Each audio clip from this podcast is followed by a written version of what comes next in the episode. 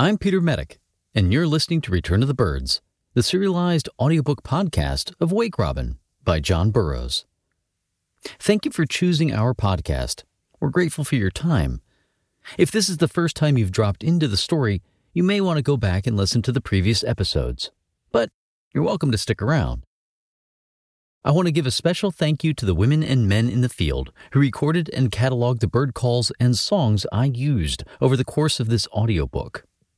You are doing selfless and important work, and it's appreciated. Thank you.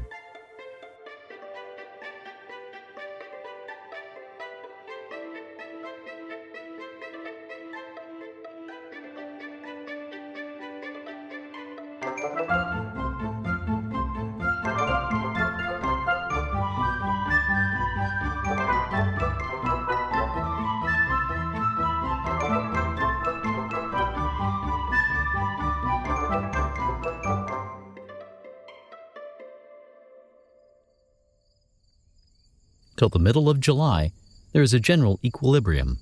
The tide stands poised. The holiday spirit is unabated. But as the harvest ripens beneath the long hot days, the melody gradually ceases.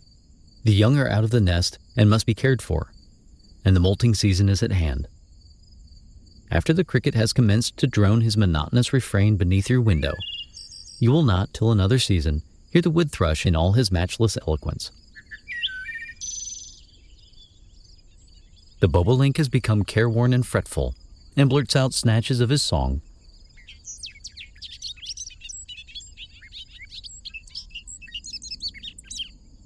Between his scolding and upbraiding, as he approach the vicinity of his nest, oscillating between anxiety for his brood and solicitude for his musical reputation.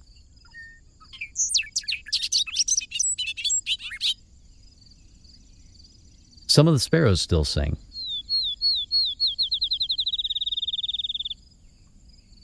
and occasionally across the hot fields, from a tall tree in the edge of the forest, comes the rich note of the scarlet tanager.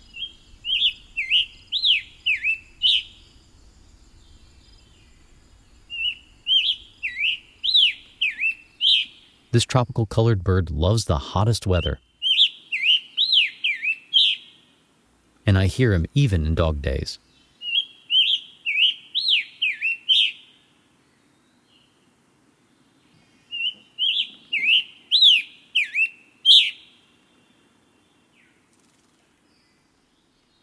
The remainder of summer is the carnival of the swallows and flycatchers.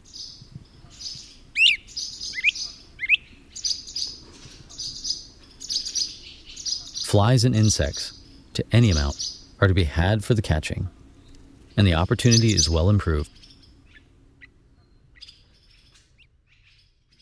See that somber, ashen colored pewee on yonder branch?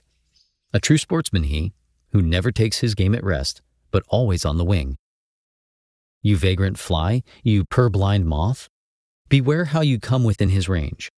Observe his attitude, the curious movement of his head, his, quote, eye in a fine frenzy rolling, glancing from heaven to earth and from earth to heaven, end quote. His sight is microscopic and his aim sure. Quick as thought, he has seized his victim and is back to his perch. There's no strife, no pursuit. One fell swoop, and the matter is ended. That little sparrow, as you will observe, is less skilled.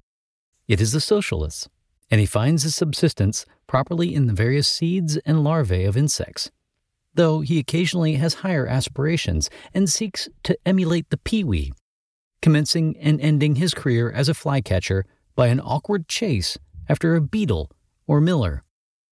He is hunting around in the grass now, I suspect, with a desire to indulge his favorite whim. There, the opportunity is afforded him. Away goes a little cream colored meadow moth in the most tortuous course he is capable of, and away goes Socialis in pursuit. The contest is quite comical, though I dare say it is serious enough to the moth. The chase continues for a few yards when there is a sudden rushing to cover in the grass, then taking to wing again. When the search has become too close and the moth has recovered his wind, Socialis chirps angrily and is determined not to be beaten. Keeping, with the slightest effort, upon the heels of the fugitive. he's ever on the point of halting to snap him up. And so, between disappointment and expectation, is soon disgusted, and returns to pursue his more legitimate means of subsistence.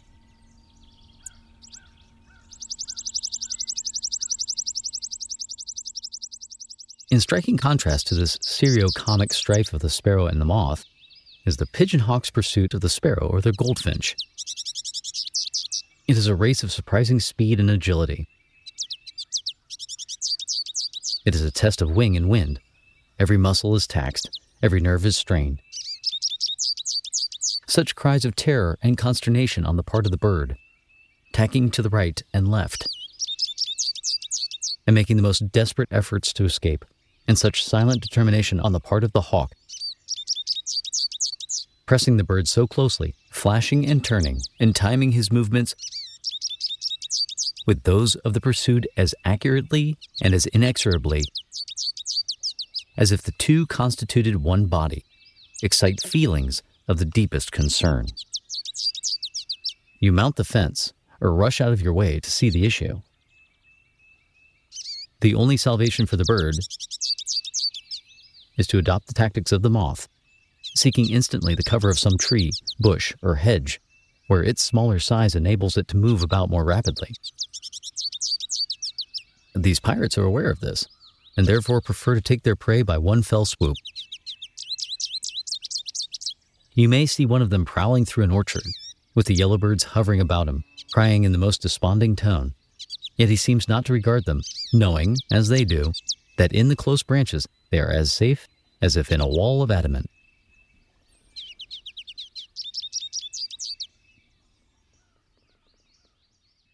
August is the month of the high sailing hawks. The hen hawk is the most noticeable. He likes the haze and calm of these long, warm days. He is a bird of leisure, always at his ease.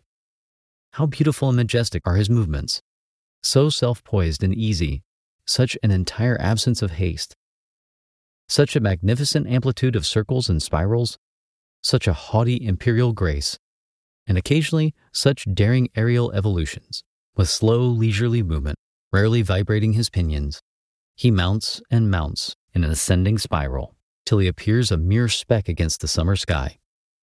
Then, if the mood seizes him, with wings half closed, bent like a bow, he will cleave the air almost perpendicularly, as if intent on dashing himself to pieces against the earth. But on nearing the ground, he suddenly mounts again on broad expanded wing, as if rebounding upon the air, and sails leisurely away. It is the sublimest feat of the season, one holds his breath till he sees him rise again. If inclined to a more gradual and less precipitous descent, he fixes his eye on some distant point on the earth beneath him, and thither bends his course.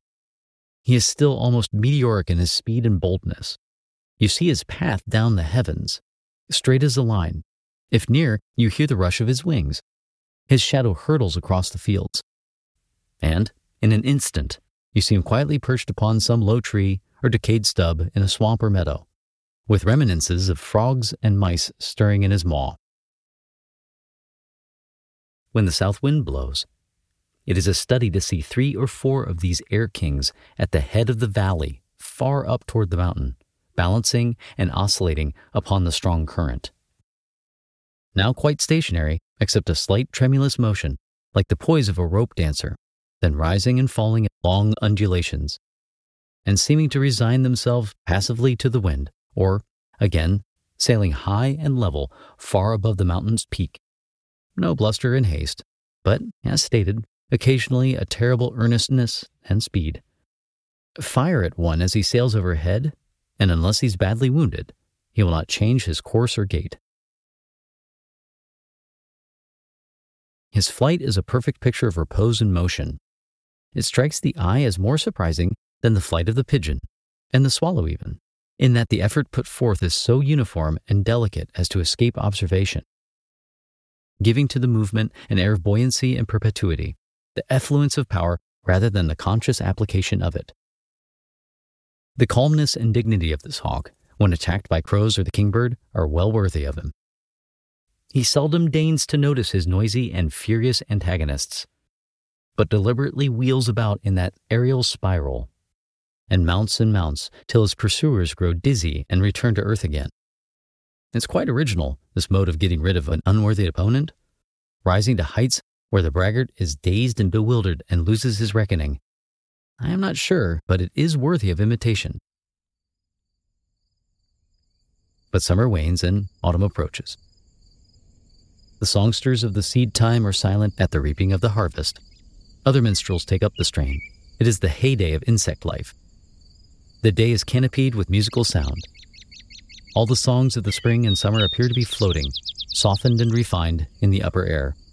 The birds, in new but less holiday suit, turn their faces southward. The swallows flock and go.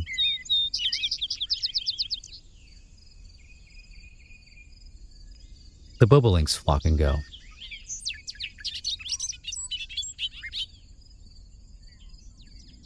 Silently and unobserved, the thrushes go. Autumn arrives, bringing finches, warblers, sparrows, and kinglets from the north. Silently the procession passes.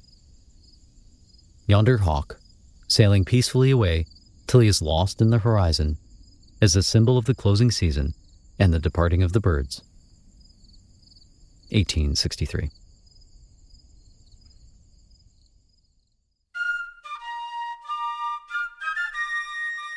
You listen to Return of the Birds, a serialized audiobook podcast of Wake Robin, written by John Burroughs and read by Peter Medic. Bird vocalizations courtesy of the Macaulay Library at the Cornell Lab of Ornithology. Recording, editing, and post production by 44 from 26 in Bellingham, Washington. Post production and mastering by Counterweight Creative. Recorded at One Fine Studio in Bellingham, Washington. engineered, produced, and directed by Peter Medic.